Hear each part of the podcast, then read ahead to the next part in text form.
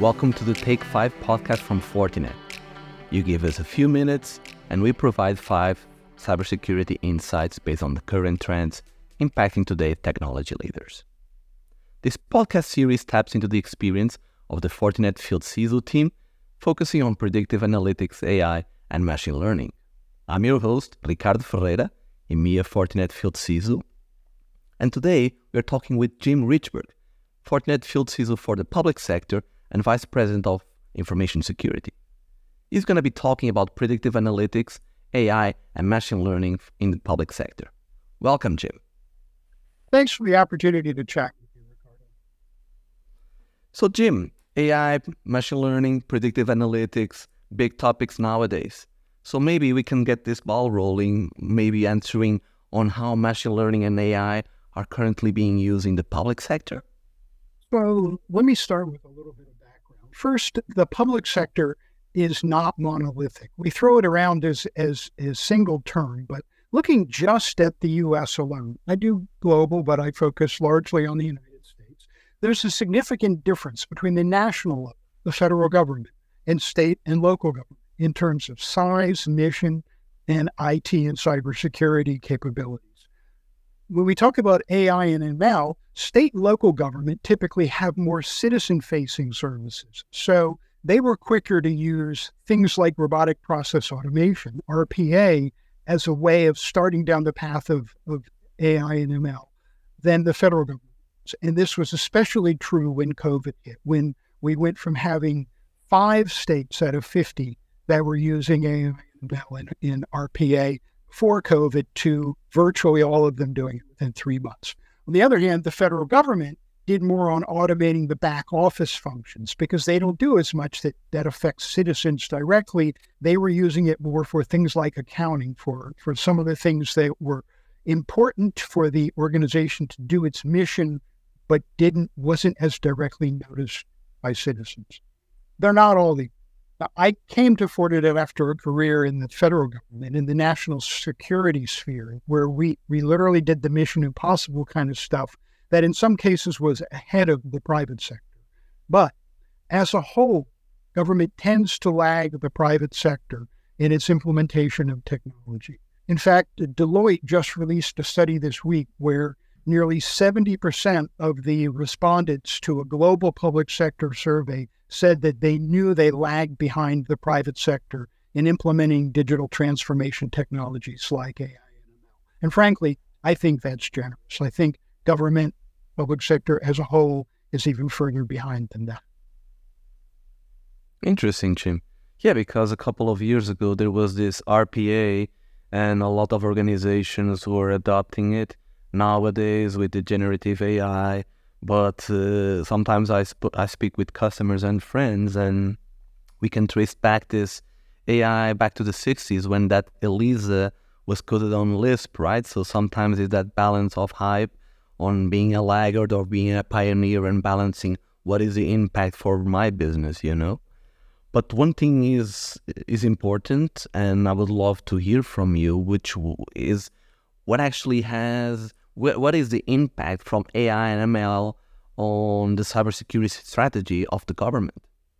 So again, Ricardo, I'm going to give you a U.S. focused answer. The U.S. released a new national cybersecurity strategy and while it doesn't dwell on AI and ML, AI and ML are going to be essential to implementing strategy, especially that portion of the strategy that talks about investing in a resilient future. At the US government, federal level, was quicker to use AI in cybersecurity. Again, there are some niche cases where they were doing things that maybe even the private sector wasn't doing. And to the extent that this that the strategy talks about the need for increasing speed of information sharing and cooperation with the private sector, AI and ML are going to be important to do that. You know, the, I having been in government, government can see something, not understand what the significance of it is, much less who to share it with, and automation is going to be what makes that work.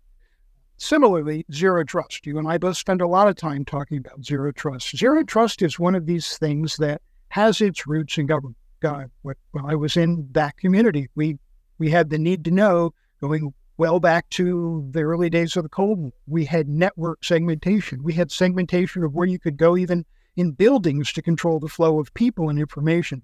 And then it got this label of zero trust. Not a helpful label because it's not saying we don't trust our people. We know it's simply changing from talking about a location based way of thinking about this.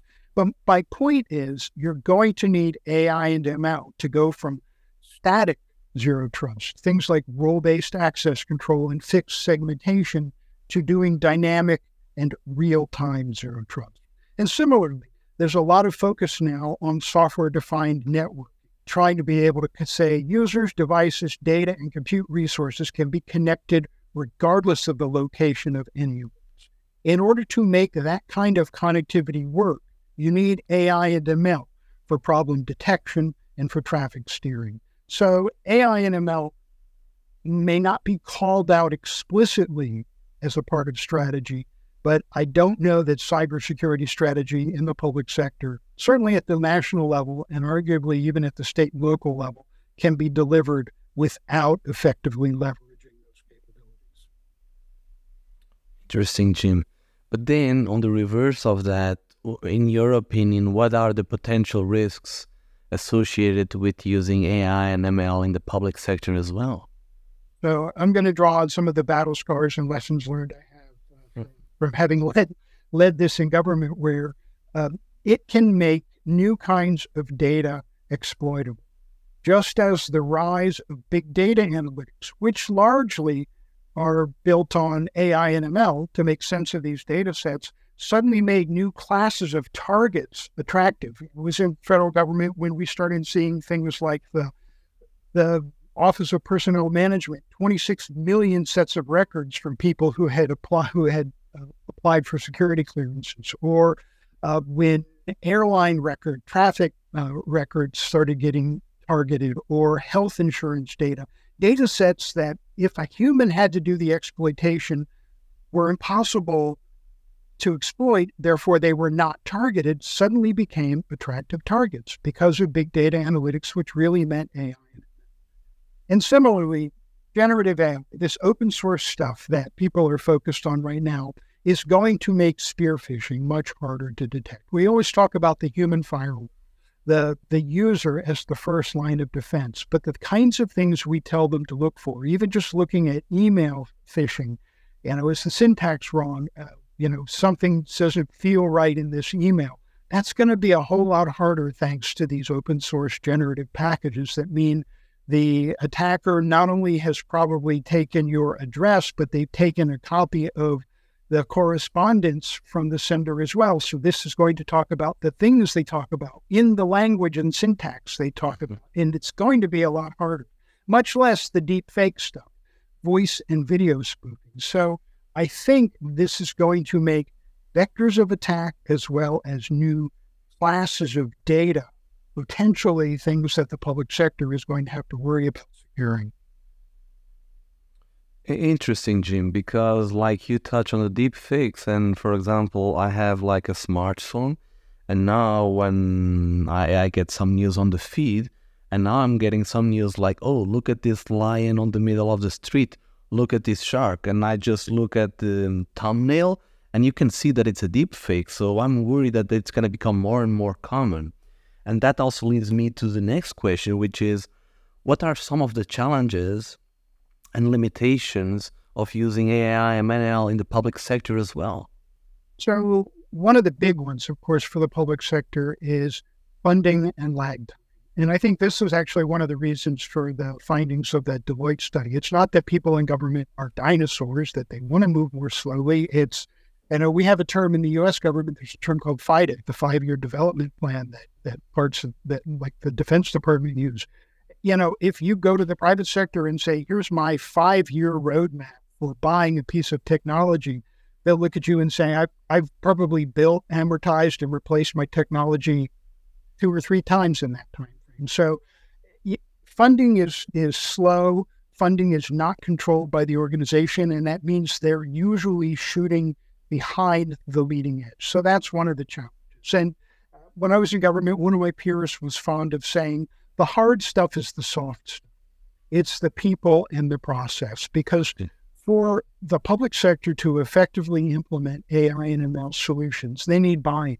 They need buy in from the workforce and they need buy in from the citizens that they're supporting. No one's looking for Big Brother or for HAL from 2001 A Space Odyssey, but they do want efficient and effective services. So if you can say to the workforce, AI and ML are here to be a force multiplier, they are not replacing or displacing you, they're helping you get your job done more effectively. And then, in terms of the citizens we support, say, this chatbot or the ability of this ML based solution to help you solve your problems is not surveilling you. It's not breaching your privacy. It is, in fact, enabling us to offer you more effective solutions. It's really about how you package and present this. Definitely, definitely, Jim. And I think that's also one component on how organizations, there's this big topic on how to change the culture of organizations in order to increase that cyber awareness. But you touch on the spot on, which is on actually how we can present this to people so that they can actually understand the value of the AI and ML. That's from a people perspective. What about from a technology perspective? Like you said, Jim, we both work on Fortinet and we have some amazing platforms in here that use AI. So, in your opinion, what is the value of a cybersecurity platform when it comes to using AMML? So that platform-based approach to cybersecurity, which Gartner calls the cybersecurity mesh architecture, means you know we have 50 plus products and services not that that uh, you know can share data. They can interoperate, interoperate, and and they can allow the data to be exchanged between them. But what moves that from good transformational is AI and ML if you will, that platform approach is the fuel, and AI and ML is the rocket engine that actually makes it ignite. And uh, you and I are CISOs. Uh, we all talk about the attack surface, you know, that vulnerability surface through which organizations get attacked, and that size and complexity are our problem. We don't know what we don't know. We can't protect everything all at once. But the platform based approach means that if you instrument the key intersections of the endpoints, the, the edges, uh, connections between them. You can have a unified source of data. And the AI and ML means you can take that unified data, real time data, and make sense of. And machine learning in particular is really good at, at allowing you to say, this is normal traffic. This is abnormal, anomalous, but okay traffic. This is potentially or definitely threat traffic. So it enables you to do that real time diagnosis of what's going on. And then because the instrumentation in this platform approach are not only sensors, in most cases, they're control devices as well, they can be directed to take action. So you can respond at the point of attack and inoculate yourself globally across the organization. And because these are literal global approaches, you may actually be able to be immunized against something that hasn't hit your company, your sector, or even your country let, us face it, what makes AI and ML? It's data, it's big data.